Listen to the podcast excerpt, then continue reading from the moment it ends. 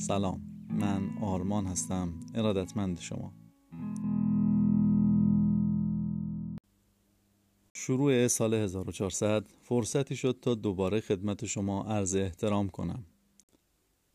این سال با امیدهای زیادی برای بشریت شروع شد.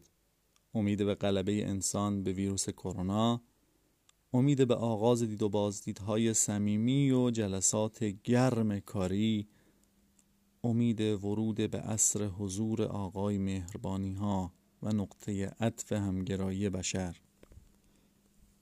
حتی امید به دریافت خبرهای جدید از پیشرفت‌های فضایی بشر در مریخ و اکتشافات تلسکوپ جیمز وب که بناس امسال به فضا پرتاب بشه.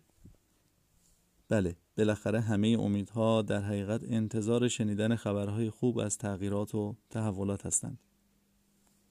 و این همون چیزیه که من هم از صمیم قلب براتون آرزو می‌کنم.